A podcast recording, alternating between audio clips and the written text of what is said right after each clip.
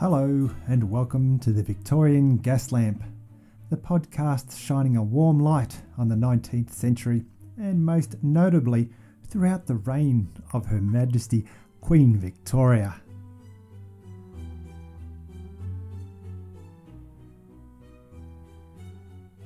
Episode 41 A Dark and Stormy Night.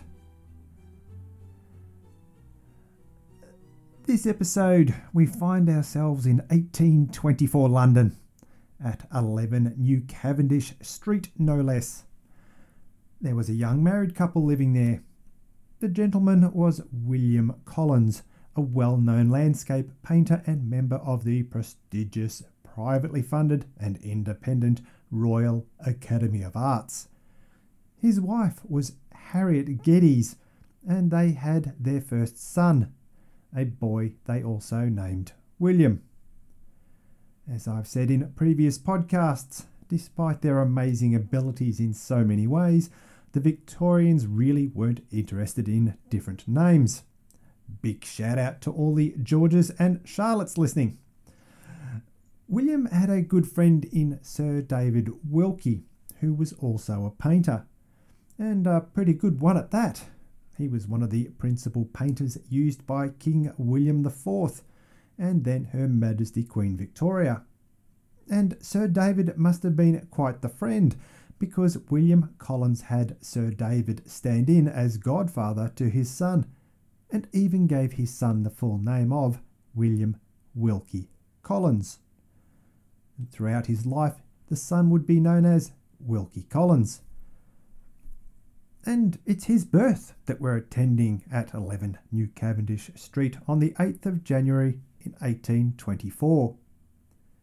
He was fortunate that, in as a young boy, his parents moved to live in Italy and France for a couple of years between when he was about 12 and 14, and it was here that he began learning Italian and also French. Upon their return to the United Kingdom, Wilkie attended boarding school in Highbury an area of London. And sadly, and almost like the narrative trope, Wilkie was badly bullied at boarding school. Now, this story comes from Wilkie himself, so I'm sure it's true, to some degree. Reportedly, the bully made Wilkie tell him a story every night before allowing him to go to sleep. To quote Wilkie himself, it was this brute who first awakened in me his poor little victim, a power of which for him I might never have been aware. The storytelling was something that even after leaving Highbury, Wilkie said he continued, but for now, his own pleasure. Wilkie started writing, and his first story, The Last Stagecoachman, appeared in Illuminated magazine in 1843. While his father was a man of painting and art, William Sr. had expected his oldest son to become a clergyman, but Wilkie really wasn't interested in that.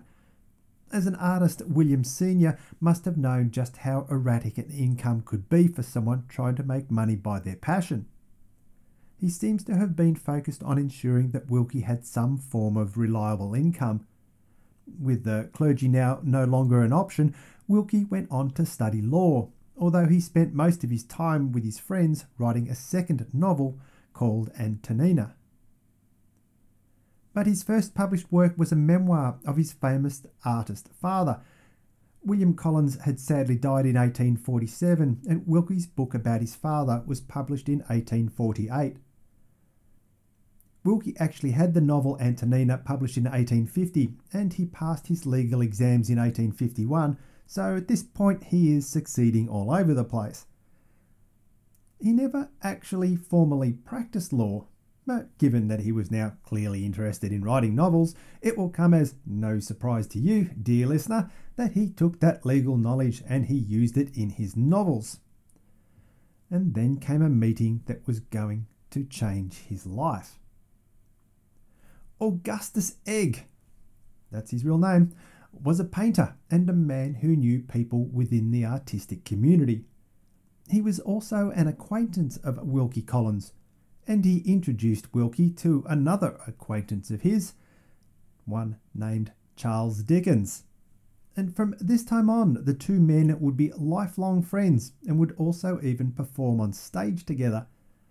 A few months after meeting, the men appeared in the play Not as Bad as We Seem. Now, I am sure none of us have any real interest in that play or what it was about, but as trivia, and I'm on record for loving my trivia, the play was written by Edward Bulwer Lytton, also known as the first Baron Lytton. I'd never heard of him before, but I'm thinking I might need to revisit him at some point, because he was a parliamentarian who chose the founder of British Columbia and even declined the crown of Greece after King Otto abdicated. And he was crazy good with words. It was a dark and stormy night was one of his opening phrases, and if you haven't heard of that one, well, another phrase that the first Baron Lytton created, I'm sure you've heard of this one, the pen is mightier than the sword. So, having literary skills like that, when Bulwer Lytton wrote a play, you knew that everyone was going to want to see it. And while on stage, Wilkie Collins and Charles Dickens were acting, among those people in the audience were Her Majesty Queen Victoria and her husband Prince Albert. And clearly, these two men enjoyed working together, because Wilkie contributed to Dickens' weekly magazine of stories. Wilkie then joined Dickens' roaming band of amateur actors in performing the aforementioned play around the countryside. Okay, so I haven't covered Dickens as yet, and that is taking a lot of reading and note taking, but I had no idea that he had a roaming band of actors and a travelling theatre. The things you learn. Now, that was in 1852, and it was in the following year that Wilkie experienced a severe bout of gout, a health issue that would plague him for the rest of his life. He spent time recuperating with Dickens and toured Europe with Dickens and Augustus Egg, and clearly disagreed with Wilkie and his creative spark because his writing increased in both volume and variety. Wilkie wrote short stories, essays, and even a travel book. Additionally, he turned his hand at playwriting, and his first play, called The Lighthouse, was actually performed by Dickens Theatre Group. Over the next few years, Wilkie had more and more of his work serialised in various magazines. This sounds odd to us today, given we're all about digital media, but this was an excellent way to have an ongoing income as a writer in Victoria, England. Having a story that could be broken up into parts meant that it would actually make more money for the author than if they tried to get into the book market. By now, Wilkie was really hitting his straps creatively, but also having the lowest point of his life personally. The gout I mentioned before became worse Gout is a form of arthritis caused by a range of influences, largely diet and alcohol related. It's an inflammation of the joints that can become incredibly painful. And if you have listened to these episodes in sequence, well, firstly, thank you so much for listening, but also the painkiller that Wilkie used was the opium based laudanum, which I spoke about a couple of episodes ago. And unfortunately, the volumes of it that he was continually taking brought about his addiction to the drug. He travelled Germany and Italy with a friend, hoping to improve his health. Even as he continued writing, novels and serialised stories came out in the following years, including a play he co wrote with Charles Dickens. This play, called No Thoroughfare, ran for 200 nights and was then taken on tour. It really is incredible as to how successful Wilkie was at this point. Struggling with his health and the laudanum addiction, he wrote an incredibly successful play and in 1868 followed this up with a novel called Moonstone. The moonstone in question is actually a large diamond coming from India, and a rich heiress wearing it at her party had it stolen. The mystery of the story is who did it and why. Now, today, you, dear listener, well, you would tell me that's a common enough story stereotype. Except back then, it wasn't. The Moonstone had some ideas that I'm sure you're probably familiar with. a celebrated investigator. Think of Hercule Poirot from the Agatha Christie novels. And the novel also had an incompetent local police force, red herring suspects, an inside job, and a reconstruction of the crime and a final twist. As I said, I'm sure you're familiar with those elements, but how about the fact that before Wilkie Collins's Moonstone, none of these had all been incorporated into one story? The mystery or detective novel that you know of today? Well, that was just invented by Mr. Collins. A part of its success was based on its depiction of opium use. I mentioned back in the opium podcast that while it was used in the United Kingdom, for the most part it was more of a media scare tactic that added drama to news or a story. Wilkie used it in his own story to great popularity, although in his case his readers had no idea that he was writing drawing from some of his personal experience. This was the peak of his public success in terms of sales. Wilkie continued to write, and other works were made into theatre productions as well, including his 1859 work, The Woman in White. This had been a precursor to his defining the detective novel, and it's called a sensation novel as it drew on more melodramatic elements and social anxieties about identity. It seems the more you read history, the more things stay the same. But I do want to go back a bit to that companion on the European health tour. Because while I have been largely covering his professional life, I do admit to this point having been giving you scant details on Wilkie's personal life. In the mid 1850s, Wilkie made the acquaintance of a local shopkeeper by the name of Caroline Graves. She was a widow with a daughter Harriet, and by 1858 they were living together and would do so for the rest of Wilkie's life. Wilkie considered Caroline and Harriet as his family and he paid for all her education as well. Although Caroline wanted to marry Wilkie, he disliked the institution and never took vows with her. And yet again, I get to go all total soap opera on you.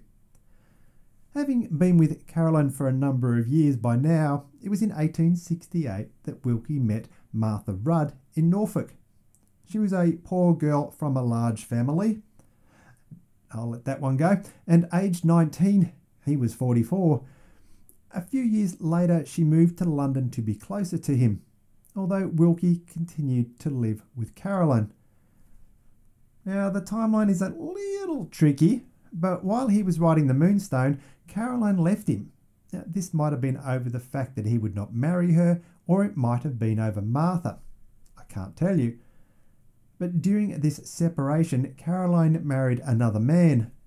Joseph Clow went on to become her new husband, but Wilkie was there during the ceremony, watching on. Yet within two years, she had left him and returned to Wilkie and never left him again. I know it's a long time ago and sources are shy on detail, uh, but this sort of thing, it does fascinate me. I know I've said it before, some relationships defy definition. Who can really judge from the outside after all?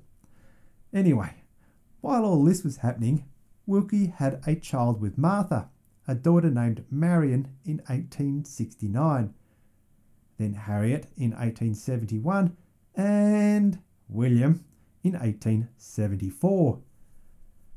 Wilkie used the pseudonym of William Dawson when he was with Martha, and this was the family name that the children carried.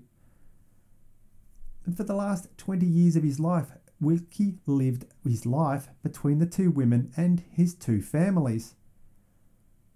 I know in the past I have spoken about some of the unconventional relationships that prominent 19th century people had. Lord Admiral Horatio Nelson certainly comes to mind. Although married, he conducted a relationship with another married woman named Emma. I spoke about Horatio in my third podcast, and you might recall that Nelson lived with her in a hotel, and her much older husband also had rooms there. Though Horatio did eventually split from his wife, after he got his mistress pregnant and she later had a daughter, Horatia. And yet Emma's husband continued to dote on his much younger wife as well. And she had a daughter, also an Emma, many years before and had kept her secret from Horatio. Yet when he found out, he then provided for her financially. And then we have Percy Shelley, Lord Byron, Mary Shelley, and her half sister Claire. At one stage, you had Percy cheating on his wife with her half sister, who then later got pregnant to Lord Byron. And like I said back in episode 8, why is this not a Netflix show? These were men and women living in a time that was famous for being staunchly conservative. Certainly, some of the affairs caused scandal and probably contributed to a difficult time in society for at least a while. But the fact is, they happened, and in a society far less tolerant than ours today. And while I am sure Wilkie Collins certainly received some form of social censure for his personal life, he did conduct it while maintaining a literary career for 20 years. Sadly, his health continued to decline. He toured the United States reading and promoting his works. But during this time, he began focusing more on mentoring younger writers rather than writing his own works. He was slowly going blind, and by this time, it was his stepdaughter that was writing his words for him. He also used his legal knowledge to help authors with copyright issues that they might have. And on September 23, 1889, William Wilkie Collins passed away after suffering a stroke. The creator of detective fiction was just 65 years old. While today I would judge that his name is only really known among literary circles or classrooms, Wilkie Collins should be acknowledged and remembered for the very influential works he created during his lifetime. So, the next time you're playing a game of Cluedo, seeing if it really was Colonel Mustard with the candlestick in the kitchen, or you're watching Daniel Craig solve the murder in Knives Out, remember where they started. Right here with William Wilkie Collins. And here endeth the episode. You can find me at victoriangaslamp.com. My contact details are on there as well. And you can follow me on Twitter at vicgaslamp. And more importantly, on Instagram, where I post historical facts and trivia as well as photos related to the episodes. I am at Victorian Gaslamp, or one word, there as well. Thanks for listening and keep a lookout for new episodes. And as always, I'll see you next time under the gas lamp.